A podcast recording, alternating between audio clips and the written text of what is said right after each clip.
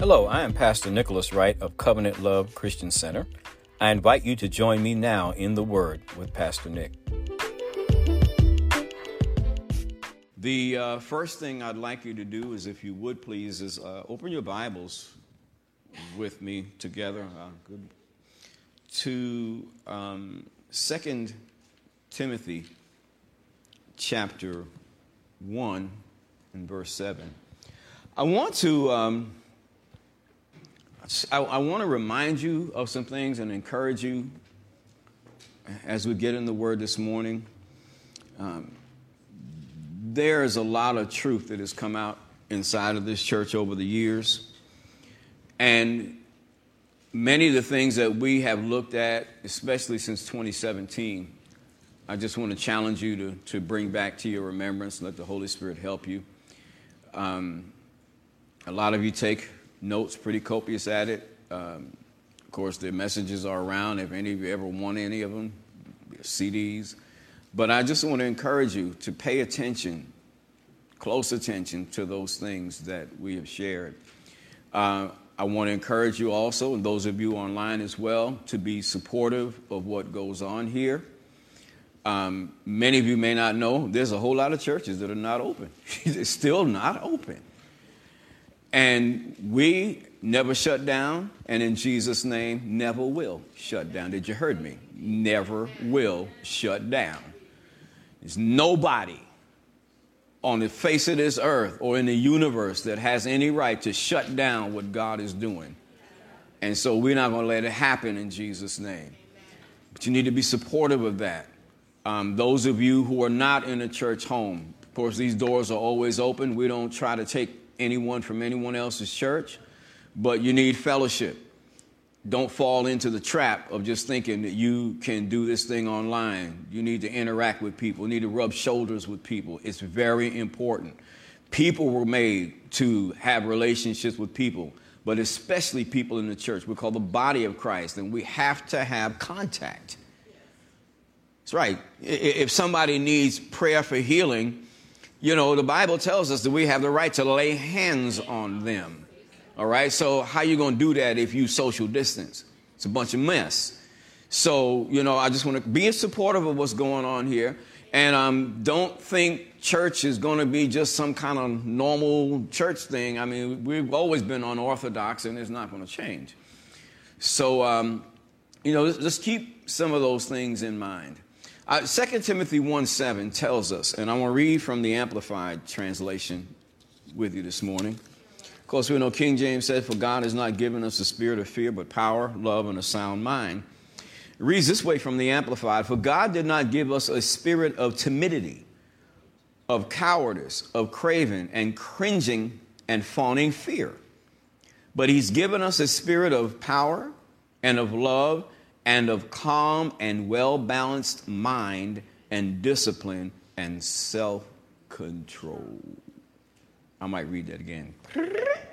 okay. For God did not give us a spirit of timidity, of cowardice, of craving and cringing and fawning fear, but He's given us a spirit of power and of love and of calm and well balanced mind and discipline and self control. Hallelujah. Now, we're talking about how we're going to finish out 2020 and figuring out what's going on around us. and we can figure out what's going on around us as we apply ourselves to knowledge and as we listen to the things that the Spirit of God is saying to us. I was listening to someone and they made this statement, and I thought it was so cool. And he said, Know the outcome, and you'll see the journey. And it's kind of like almost in reverse of the way that the natural mind would think of things. You know, you think, okay, if I can see all the things that I'm supposed to go through on the journey, I'll get to the outcome. But he said, Know the outcome, and uh, you'll see the journey.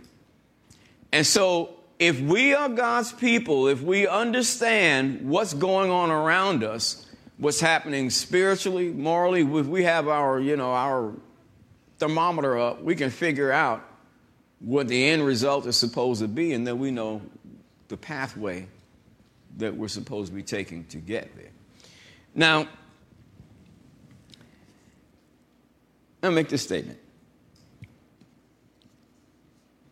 There is a synergistic intermingling of our thinking, relationships, and nutrition that infects our entire constitution of life. Now, of course, we have 1 Thessalonians 5.23 up here. It says that the very God of peace sanctify you wholly, and your whole spirit, soul, and body be preserved blameless to the coming of our Lord Jesus Christ.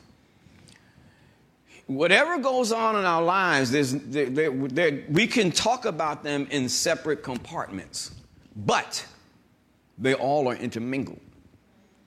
Because we're not just someone with a spirit or who is a spirit being, nor are we someone that just has a mind and we just have a body. Nor are we those who just relate to other people, nor are we people who just eat and drink.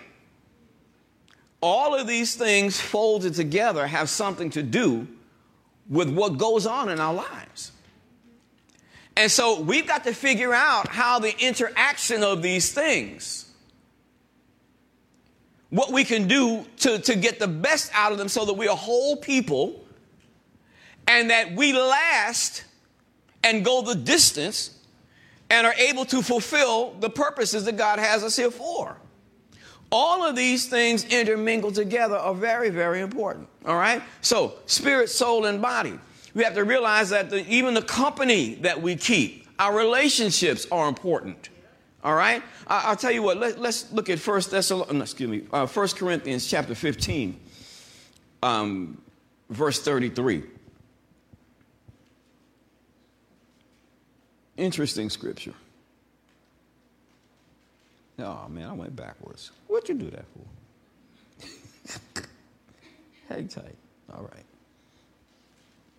All right, 1 Corinthians 15 33. And I'm going to read this with you from the Amplified Bible as well. King James says, Be not deceived, evil communications corrupt good manners. All right, Amplified reads it this way Do not be so deceived and misled. Evil companionships communion associations, corrupt and deprave good manners and morals and character. So we have to be, you know, cognizant of the kind of company that we keep all the time. Now, we have to go into the world. We have to touch people that don't know God. We can't just sit in church. We can't just be around Christians all the time. We've got to touch the lives of people that don't know God, but we cannot have communion with them. That's different.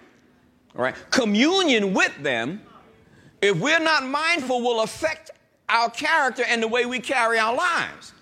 You see? Now, so we, we cannot disassociate ourselves with people that don't know God. We just can't have communion. All right?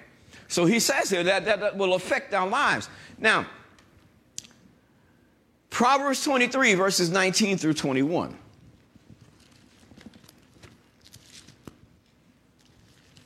Proverbs 23, 19 through 21.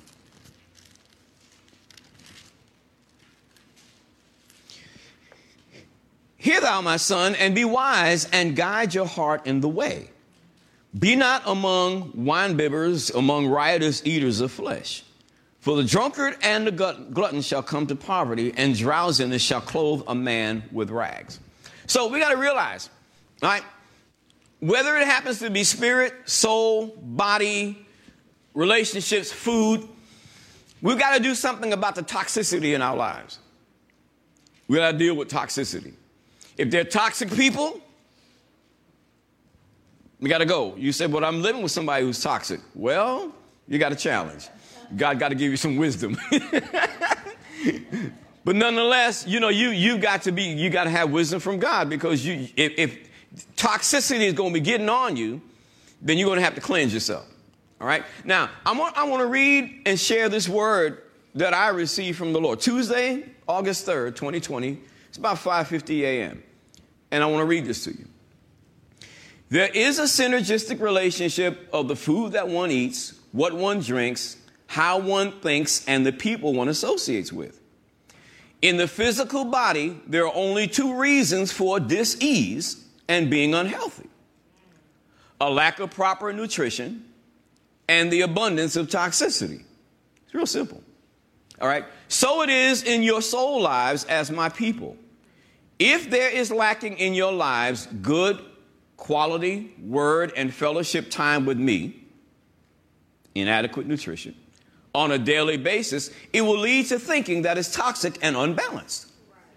If one continually consumes toxic food and drink and has continual fellowship with toxic people, proper focus for life will be lost. One must make adjustments in their fellowship with me and other people, nutrition, and the toxins must be flushed out in order for there to be health. All right? For us to have health in our thinking, we got to flush stinking thinking out. All right? We got to get rid of bad relationships. All right? We can't feed on things that are going to be toxic physically. This is a big problem, big challenge for people. But we have to make those adjustments in life if we're going to be whole. These things that are crazy affect, affect our thinking. We don't, many people don't realize it. Some people can't think straight because their gut's not working right. And some folks, they think, people will think that they've got Alzheimer's, you know, and they just may have gut problems. It's telling you the facts of life.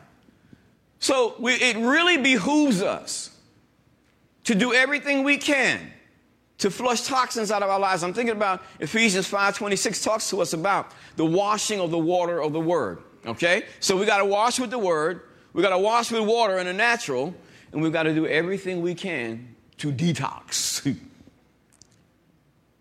All right, you with me still? Amen. All right. Now, we must continually cleanse ourselves in all these areas if we are to be healthy and of a sound mind. Now, this is where I want to get to today. All of this is important, but this is where I want to get to. This is very, very important. With the times we're living in and the kinds of material that we are dealing with and the kind of truth that we are dealing with, it becomes important for you and I to understand, or if we know, to make sure we stay on top of how we protect ourselves and walk in the power and the protection of Almighty God. There are things that the Bible tells us about what, what we have a right to as being kept by His power. Now, this is very important because, I, you know, the more I look into things, the more I study stuff, the more crazy I see the devil is and the people that are walking with him. And we're in crazy times right now. We think maybe 10 years ago was crazy, but it's crazier now. And you know, should time things go on, five years from now, it's going to be even crazy because the Bible tells us that wicked people and seducers are going to get worse and worse, deceiving and being deceived. So we just we're in for the ride, and we got to know how to handle ourselves. Now, if you are a true believer, I'm not talking about one who's half stepping. If you're a true believer. and you really want the fullness of God for your life, and you want to be effective in touching other people's lives, you're going to have to learn how to take care of yourself and afford yourself of the protection that God says belongs to you. All right, now if you just go play games, you know, well, you know, it's not going to make a whole lot of difference. But if you're serious, you need to take this seriously. I take this very, very seriously. All right? We must learn and or reinforce what we understand about our divine protection. There are scriptures that we must both ponder and declare out loud. Ponder and declare out loud. Notice, ponder and declare out loud. okay, we got to let them roll around. We got to meditate on them. They have to revolve around in the mind but we also need to declare them out loud. There are times I walk around my house, there are times I'll go out into the street, take my Bible or some index cards with me, and I will just proclaim what the Word of God says out loud in the airwaves and stick it out there from my mouth, from the Bible, because it's important. Not too long ago, and we, we've had this happen. I mean, the devil is such a punk. He'll wait till people go to sleep at night and come around, you know, with his, his challenges with wind and storms and stuff like that. And all of these things are not things that come from nature. They're things that are actually, there. weather can be manipulated. And I mean, I never, it's been a long time since I heard crazy wind like I heard one night.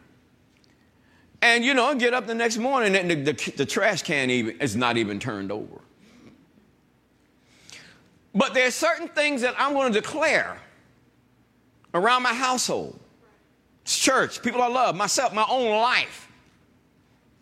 They are very, very important. Psalm 91, of course, most of us are familiar with Psalm 91, but let's take a little stroll through there. Remember, we remember we must both ponder and declare these things out loud. Both are important. All right? So Psalm 91, let's kind of scroll through there.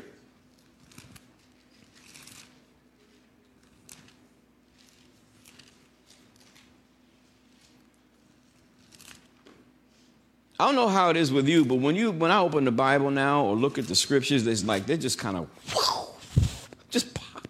Stuff is just popping out of them, blowing up, getting big and easy to see. I don't know how you feel, but I, this is what I'm saying. All right. He says, He who dwells in the secret place of the Most High shall abide under the shadow of the Almighty. I notice he said, I will say of the Lord. The psalmist said, I will say of the Lord, He is my refuge and my fortress. My God, in Him will I trust. So that's what the word says. That's what the psalmist said. So I say, I will say of you, Lord, you're my refuge, you're my fortress, you're my God, in you will I trust. Nothing hard at it. That's not hard, is it? Psalmist said it. All right, we should do the same. Then he said, surely, he, surely, surely, surely. Not maybe, surely. Now I'm stop right here for a moment because sometimes what happens in, in Christendom is we let what happens to other people affect what we will believe from the Word of God.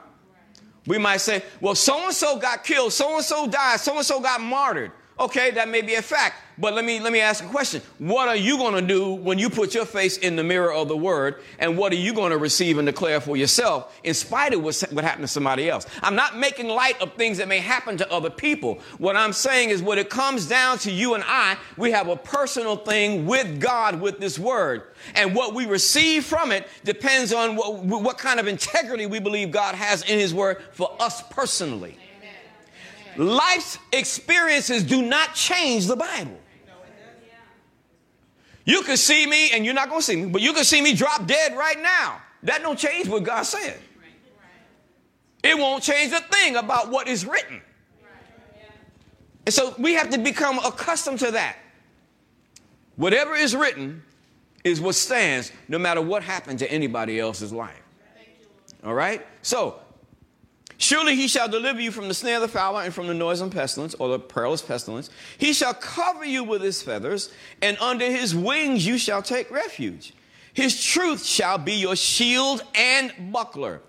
You now look, check this out. You shall not be afraid of the terror by night, nor of the arrow that flies by day. Of course, there are guns and bullets and bombs and uh, let's see, what else? Drones. drones. Okay. So I'm saying that this is very serious. I'm talking about here. It doesn't matter what the weapons are. Right. He said, nor the pestilence, verse 6, that walks in darkness, nor the destruction that lays waste at noonday. A thousand may fall at your side, and 10,000 at your right hand, but it shall not come near you. Oh, now check that out. Check that out. He said, it'll not come near you. Now, it's cool to be delivered from something that comes at you, but he said the promise is available that it won't even get near you. Come on now, all I'm doing is reading the Bible. That's all I'm doing is reading the Bible. We do with it whatever you want to do with it. I'm just reading the word. This is what the Bible says. he said, It'll not come near you. Oh, Lord. Only with your eyes shall you look and see the reward of the wicked. Because you have made the Lord, who is my refuge, even the Most High, your dwelling place. Now, check this out. No evil shall befall you, nor shall any plague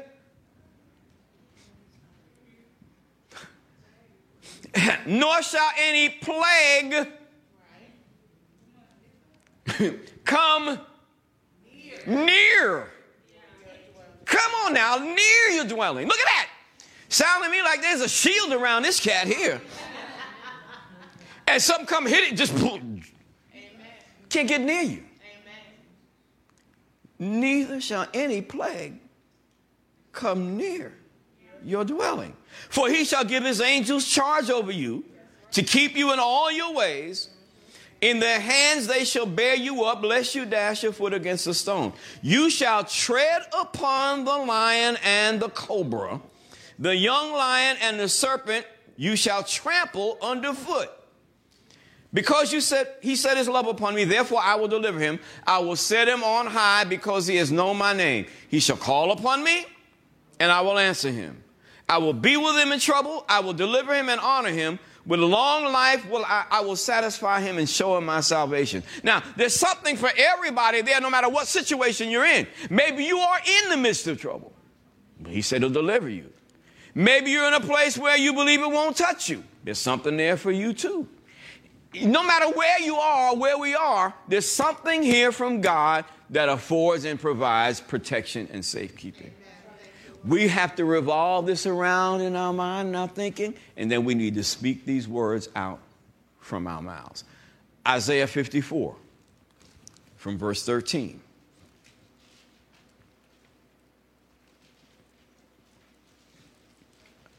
There are lots in the scripture. I'm just I'm giving you four of them today that are meaningful to me and that I do my best to keep up with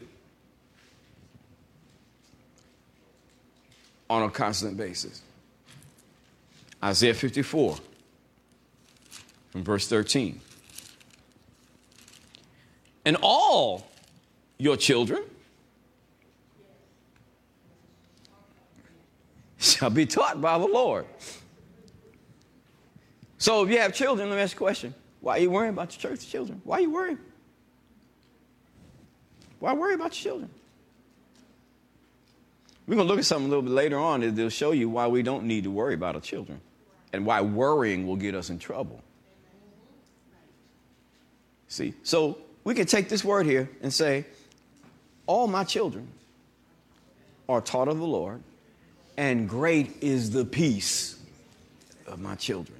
See, we've got to come back, many of us, to a place where we put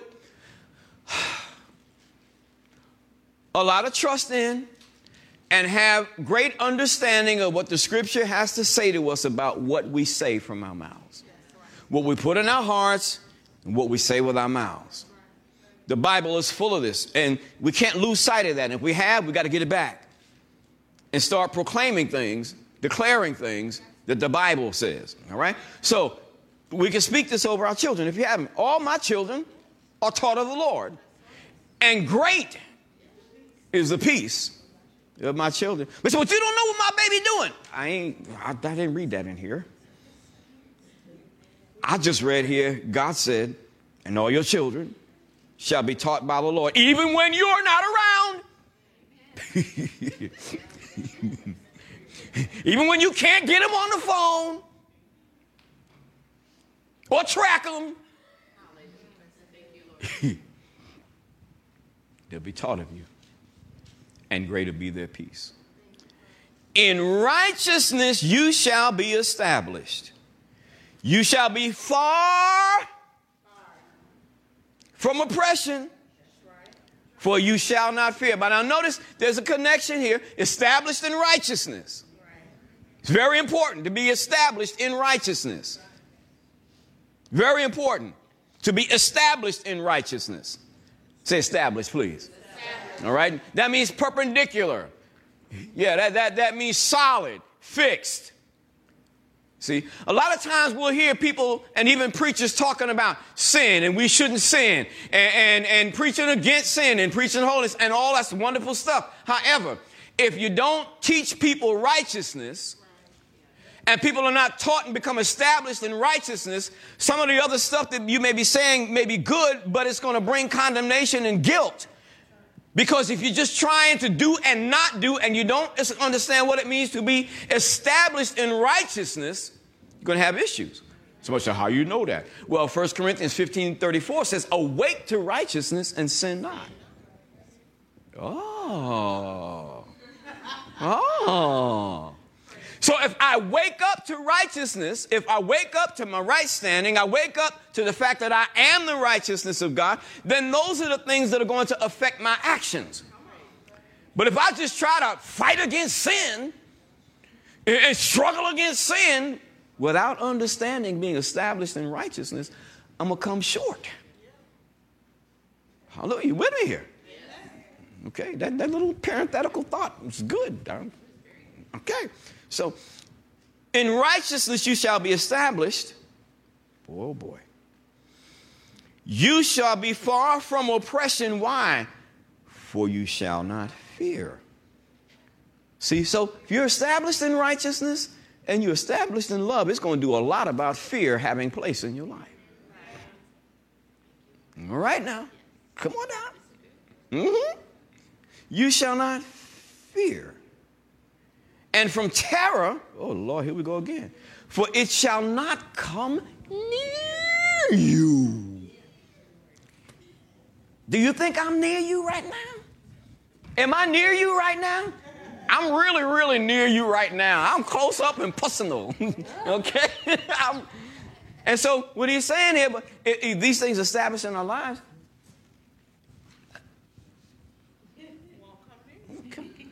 all I'm doing is reading the Bible. Just read the Bible. Read the Bible. All right. Still with me? Indeed, they shall surely assemble, but not because of me. Then here's this one. I love this one right here. Whoever assembles against you shall fall for your sake. Boy, I shoot that one out of my mouth. You you gather together or assemble against me, you're going to fall for my sake. All you devils, you're going to fall for my sake. And if you're in people that try to get me, you're going to fall for my sake. So it'd be wise for you, don't come against me. Don't come against me with your weapons. Don't come against me with your mouth in Jesus' name. Somebody said, How can you talk like that? You better learn to talk like that.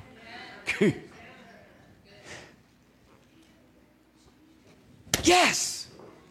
Because let me tell you something. We got a Second Amendment in our land, and that's wonderful.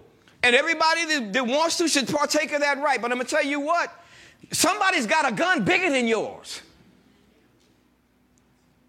Somebody's got explosives bigger than yours. And so if your trust is only in what you pack in, somebody's got something bigger.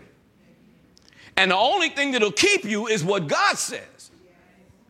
See, I ain't telling you don't don't don't don't have your weapons. You got everybody everybody on this land has got a right to it. The Bill of Rights tells you you have a right to that. And so if somebody's trying to take it from you, that should tell you something.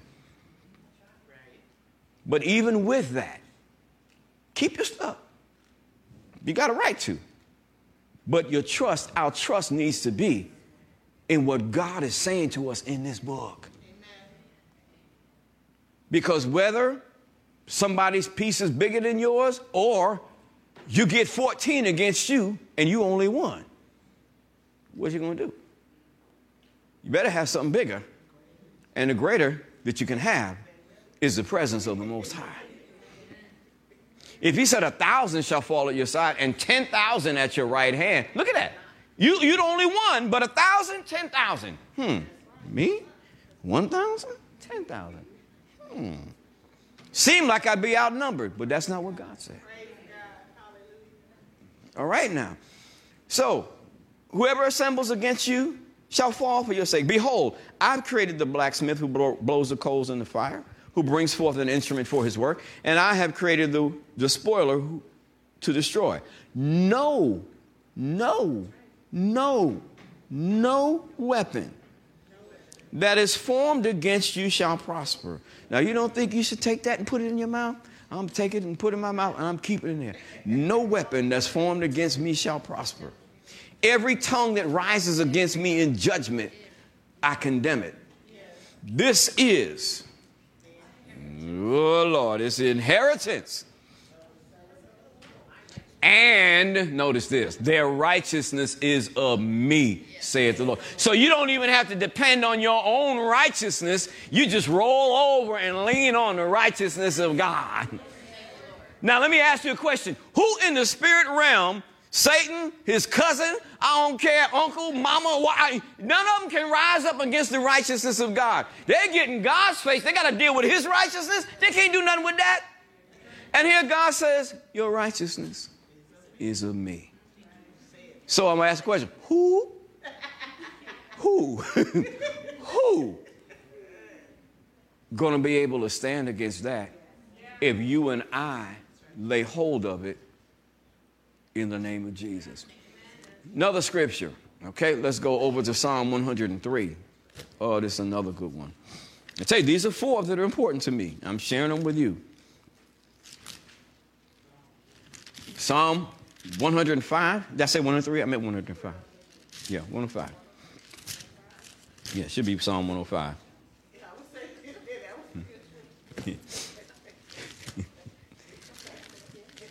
yeah, that's one, one through five is good. 19 and 20 are good. Mm-hmm. Yeah. Okay, now, this is God. He was talking, you know, about his people out there in the wilderness and how they, you know, when they were on their way to where God meant for them to get to.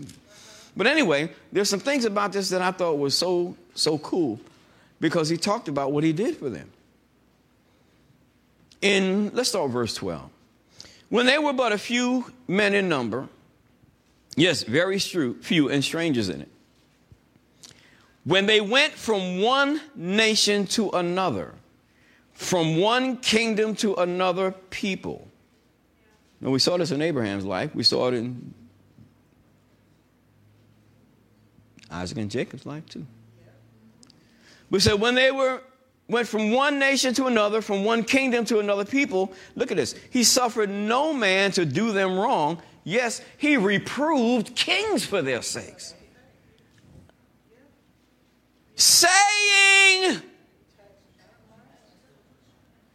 uh oh. Now we're talking about God talking to people, even kings. Touch not mine anointed and do my prophets no harm. So now it's cool, I can be talking, but guess what? When God's voice starts rising up against your enemies, and He said, Don't touch that one. Don't you touch that one. He might visit them in the night season. Keep your hands off of that one. Or you might be on your way to try and do me harm. He said, You better not touch him. Do my prophets no harm. I, I think that's a pretty good security guard. Touch not mine anointed and do my prophet. Now, this is God talking. All right? All right. Luke 10, verse 19 is another one. This is the fourth one.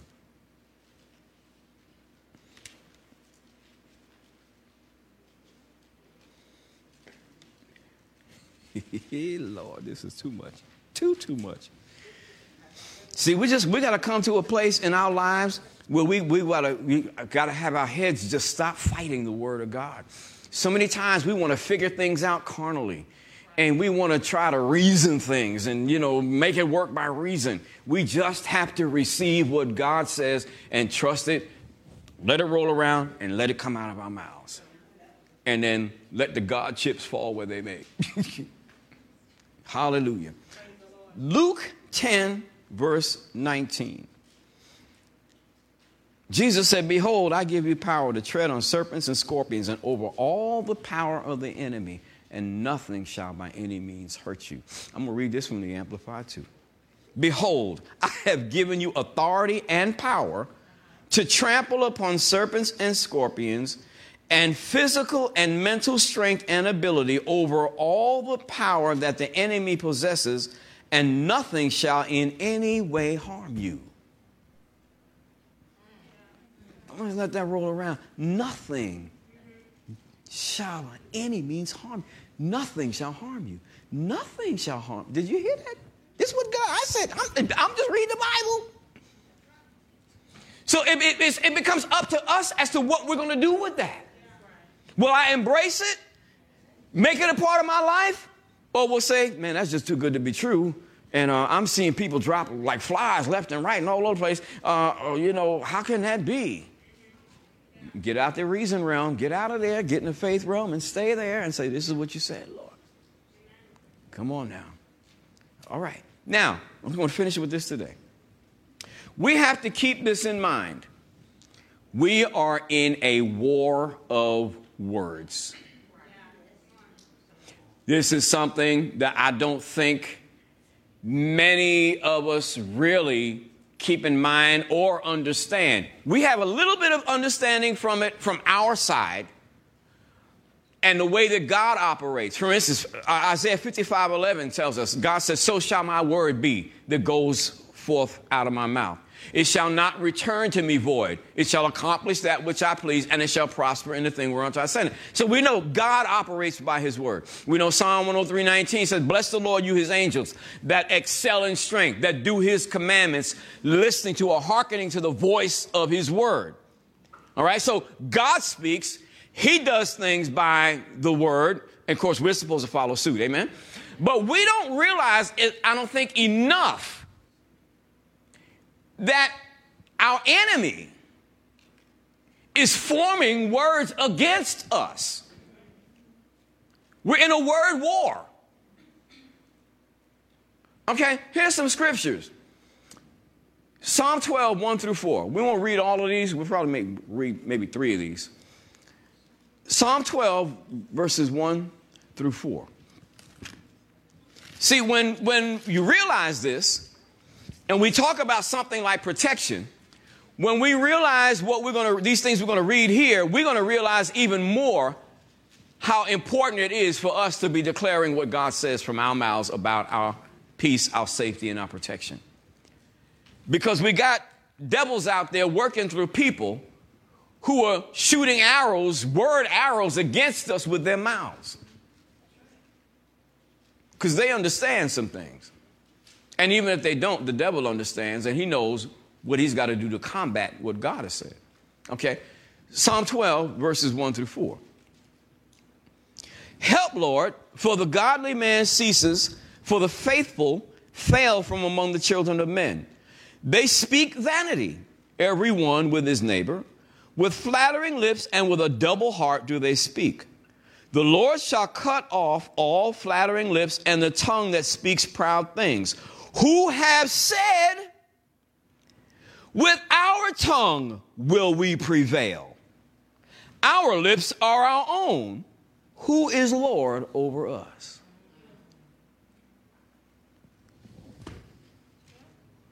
That's what the wicked are saying. That's what they're saying. Saying. Who have said, with our tongue will we prevail. In the power of the tongue. You said it. So they're saying, with our tongue we will prevail. In other words, I'm going to do this to you. I'm going to take America down. I'm going to take the church down. We're going to squash the church. We're going to mess all over. We're going to shut them down. And then we go like we're little prisoners and shut our churches down and don't say nothing against it. Not here, we don't.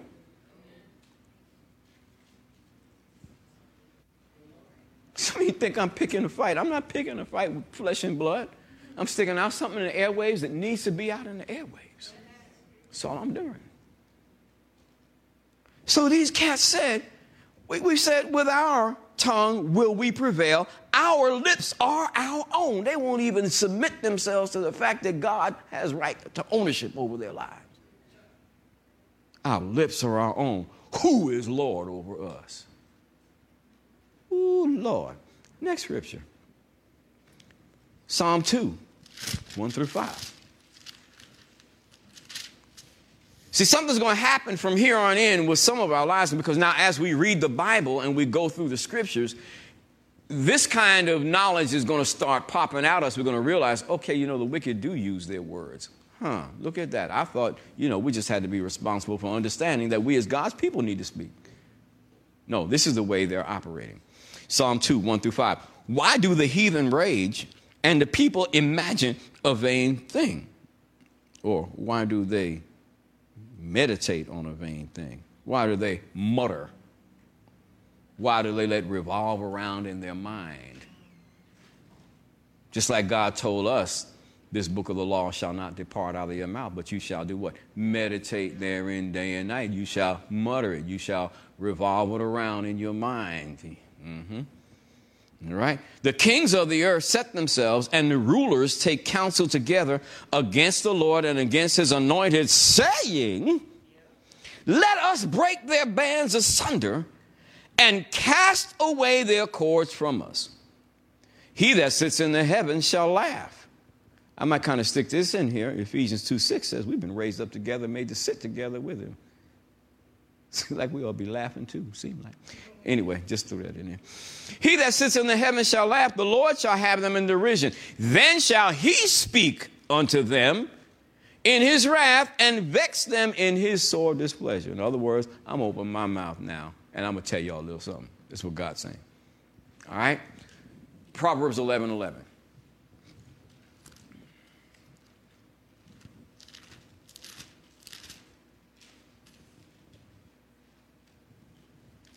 Proverbs 11 11. By the blessing of the upright, the city is exalted, but it is overthrown by the mouth of the wicked. So, we should speak and declare blessing over our city, over our nation, not curse it. Speak blessing over other people, not curse them, and give God the opportunity to work with our words to bless the stuff that we open our mouth on and speak. Now, dominion and authority are expressed through our anointed words. We should be confessing and declaring the same things that the Lord has said. Now, check this out. The ungodly are only able to prevail when the righteous fail to use their authority. Now, there's a little situation that we I, I, skipped over here, but there's something that happened in Job's life. And actually, there's something that, that we need to be cognizant of. And the reason we talk about these words here is because what God is looking for us to do, or is looking to do with and for us, to ha- is to have a hedge of protection around our lives. Now, in the book of Job, let's read from chapter 1.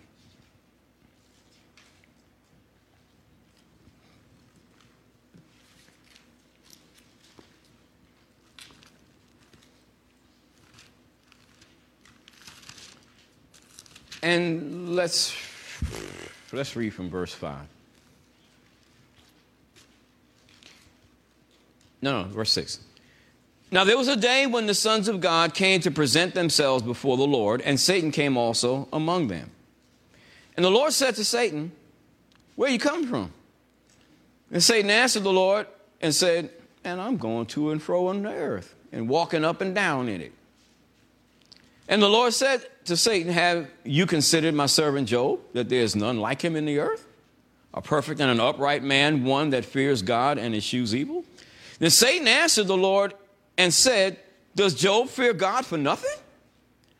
Have you not made a hedge about him and about his house and all that he has on every side? You bless the work of his hands, and his substance is increased in the land. Now, notice, this is what the devil's saying. He's, it, it's obvious that he, he, he, you know, he tried to do something, right? Because he said, uh, well, you, you, this ain't fair, God, you know. I, done tried to get to him, but he got a hedge around him. Amen. Thank you, Lord. He first thing come up in the presence of God and say, okay, I, am walking around, do whatever I want to do, checking stuff out. And God said, have you considered my servant Job? And he said, yeah, I consider him. I can't get to him. You got a hedge around him. And you blessed everything he had. You see, there was, a, there was a little chink in Job's armor, though. And this is important for us to understand. He said, Well, what Satan says, put forth your hand, he said this to God now, and touch all that he has, and he'll curse you to your face. The Lord said to Satan, Behold, all that he has is in your power. Only upon himself put not forth your hand. So Satan went forth from the presence of the Lord. Now, many people mistakenly think that what God did is said, okay, I'm giving you authority over Job. It's not what he said. He actually was enlightening to something, but he didn't understand. I'm going to show you why. We go back up to chapter 1 here and start reading from verse 1. There was a man in the land of Uz whose name was Job, and that man was perfect and upright, one that feared God and eschewed evil. And there were born unto him seven sons and three daughters. His substance also was 7,000 sheep and 3,000 camels and 500 yoke of oxen and 500 she asses and a very great household, so that this man was greatest of all the men of the east. And his sons went and feasted in their houses, every one his day, and sent and called for their three sisters to eat and to drink with them. And it was so, when the days of their feasting were gone about, that Job sent and sanctified them and rose up early in the morning and offered burnt offerings according to the number of them all. For Job said, It may be that my sons have sinned and cursed God in their hearts. Thus did Job continually. Now, this is what some people do with their children, too. Job was, uh, was scared that, you know, maybe my children done something wrong. We don't see that where they did anything wrong. They were feasting, having a good time. We don't see they did anything wrong. But what he was doing was trying to make sure, man, I better cover all these bases. So I'm just going to keep offering these sacrifices over and over and over and over and over again. And we find an answer to Job out of his own mouth in Job 325. We see here when they start this conversation with these cats started, what he said there is the thing that I have so greatly feared is what has come upon me. See, so here's what fear will do for somebody, even if you got a hedge up, fear will tear that joker down. So it don't matter whether it's our children or anything else. What we want to do is stay in faith in God's word and not going about doing things based on being afraid of what's going to happen This negative. And see, this is what's going on all around us right now. This is what's going on all around us right now. There have been words that have been released and the majority of people at the present time on this land, and really most of the nations on the earth, are walking in fear of something. Oh, should I say this? That ain't even as real as you think it is.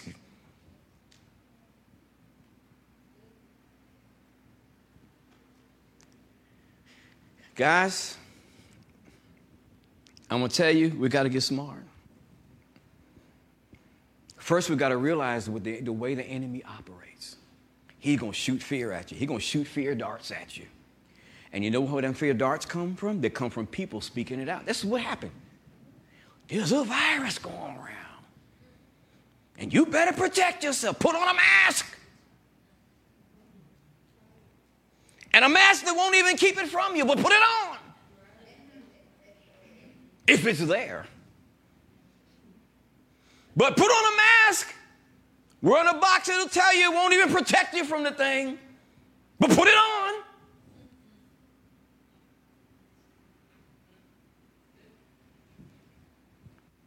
So we get to walking around in fear.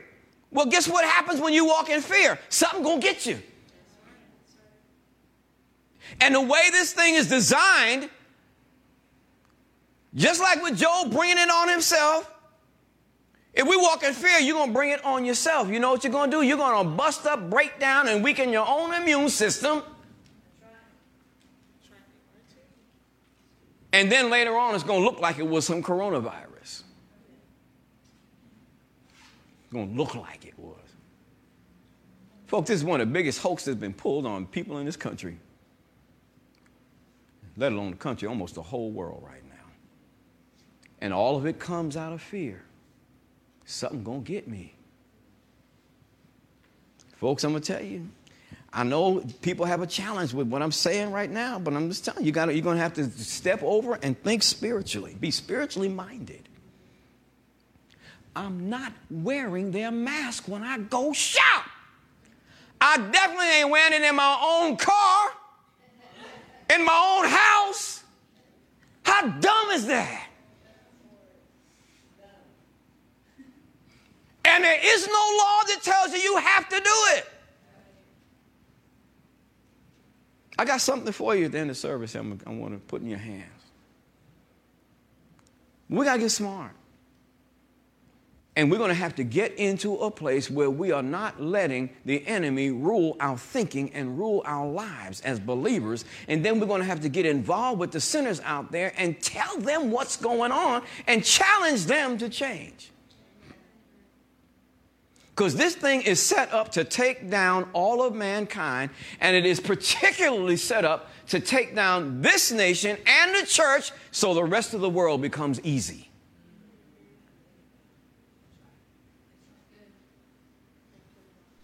And so I keep asking this question what are we going to do? What am I going to do? What are you going to, what is the church especially going to do? What are we going to do? Are we just going to roll over and every time we got to go into a store or do some kind of business, we're going to put a mask on? That you don't have to? Because there is no law that says you have to? Someone said, well, there's an executive order. That's not a law. There's nothing on the books anywhere that says that you have to wear a mask. And then once you start looking into this thing and find out what it's designed to do, then you realize what you must do. Now, if you got a job that you got to deal with it, you, you got to deal with your own self and how you deal with that. But I'm going to tell you what, when you, when you go to these other places, you're going to go shop, you're going to interact with people, you got to make some decisions. Going to tell you something. Some of you might, this might be a challenge to somebody. Stand up for me, Ashley, please. Because we do this here in church, and I'm tell you what, do it out in the street.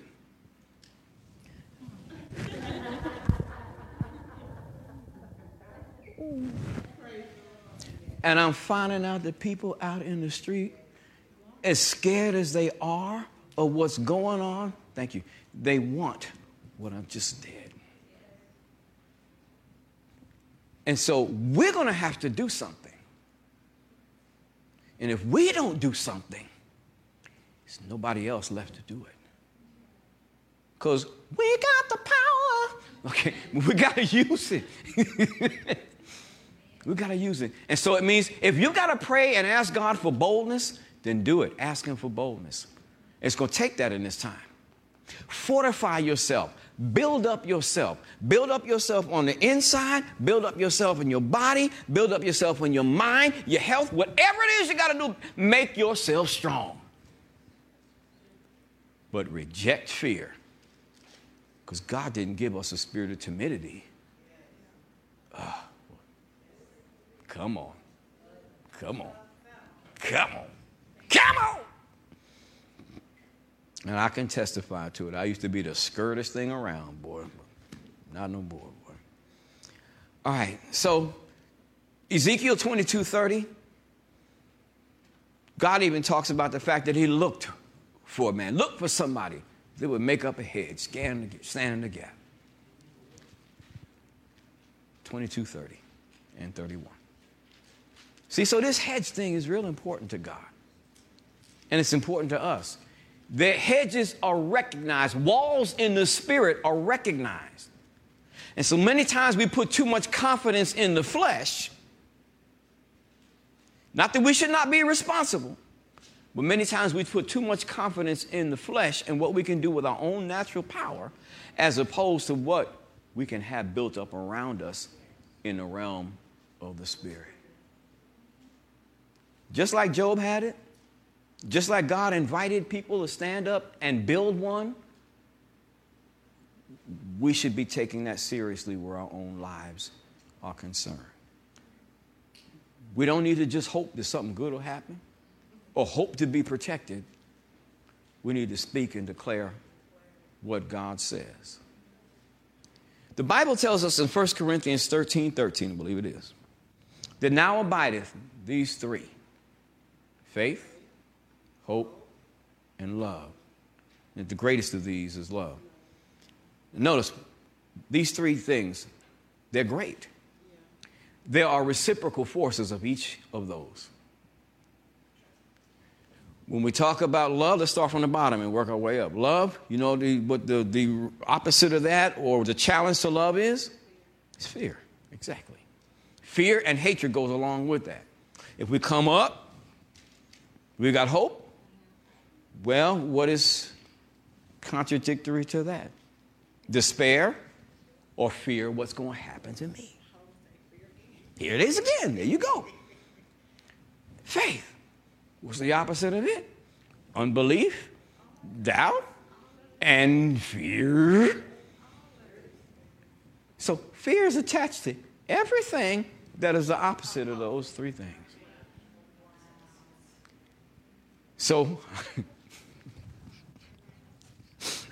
God tells us perfect love cast out fear. Fear has torment. He that fears is not made perfect in love. So, what does that mean? He's he talking about the love I walk in? No, primarily, he's talking about how much I believe God loves me. If I believe that He loves me, He'll never leave me, never forsake me. He's given me a word to speak and to stand on and put out there. If I believe and trust in that, then you know what? There's no reason to be afraid of anything. That's right. All right. Let's get done. We're done. Let's pray together. Lord, thank you for your goodness. And thank you for what you have called us to do with and alongside you. For the scripture calls us laborers together with you. And so we keep focused, Lord God, of our call as believers to work with you in what you're doing in the earth right now. As you help us, we fortify ourselves. And we stay before you each day, washing with your word. And we stay before you each day, allowing you to teach us how to take care of these temples of the Holy Spirit. So that nobody can check us out and we don't check ourselves out. And so we say right now, Lord, Teach us. Teach us, remind us what to do with our minds, what to do with our bodies, and what to do to edify ourselves on the inside so that the real us can rise to the ascendancy and affect our mind and our thinking and our actions. Thank you, Lord. Thank you, Lord. Thank you for the place you've given us. And as we're before you right now, we ask and believe you for boldness that we may stand for everything that the kingdom of God stands for right now. Thank you for anointings on and in our lives, oh God. And in the name of Jesus, wherever it is that we are, wherever in this world and this cosmos that you have called us to be, we're thanking you for boldness right now in the name of Jesus that we may demonstrate the love, the power, and the authority of the kingdom of God wherever we are. And we thank you for the word that you've given us, that as we do that with you, No evil shall befall us, neither shall any plague come near our dwelling. That we'll tread on serpents and scorpions and over all the power of the enemy, and that nothing shall by any means hurt us. And our protection and our safekeeping will become a testimony to those who would attempt to do us harm and those who are bystanders on the side watching. They'll see that the glory of God is on our lives. Thank you, Lord. Thank you, Lord. So I pray today over my brothers and sisters as we are here together. In the name of Jesus, may the words that you have shared with us today be big, mighty, strong. May they expand on the inside of us in our hearts and in our minds. Remind us, Holy Spirit, of the words that you have shared with us, that they may have root inside of us, and we may glorify you together. In the name of Jesus. In the name of Jesus. Hallelujah. Hallelujah. We want to thank you for listening to today's message. For additional messages and as a way for Pastor Nick to bless you with vital information, downloads, and gifts, please visit our website at myclcc.com. We invite you to join us again next week for The Word with Pastor Nick.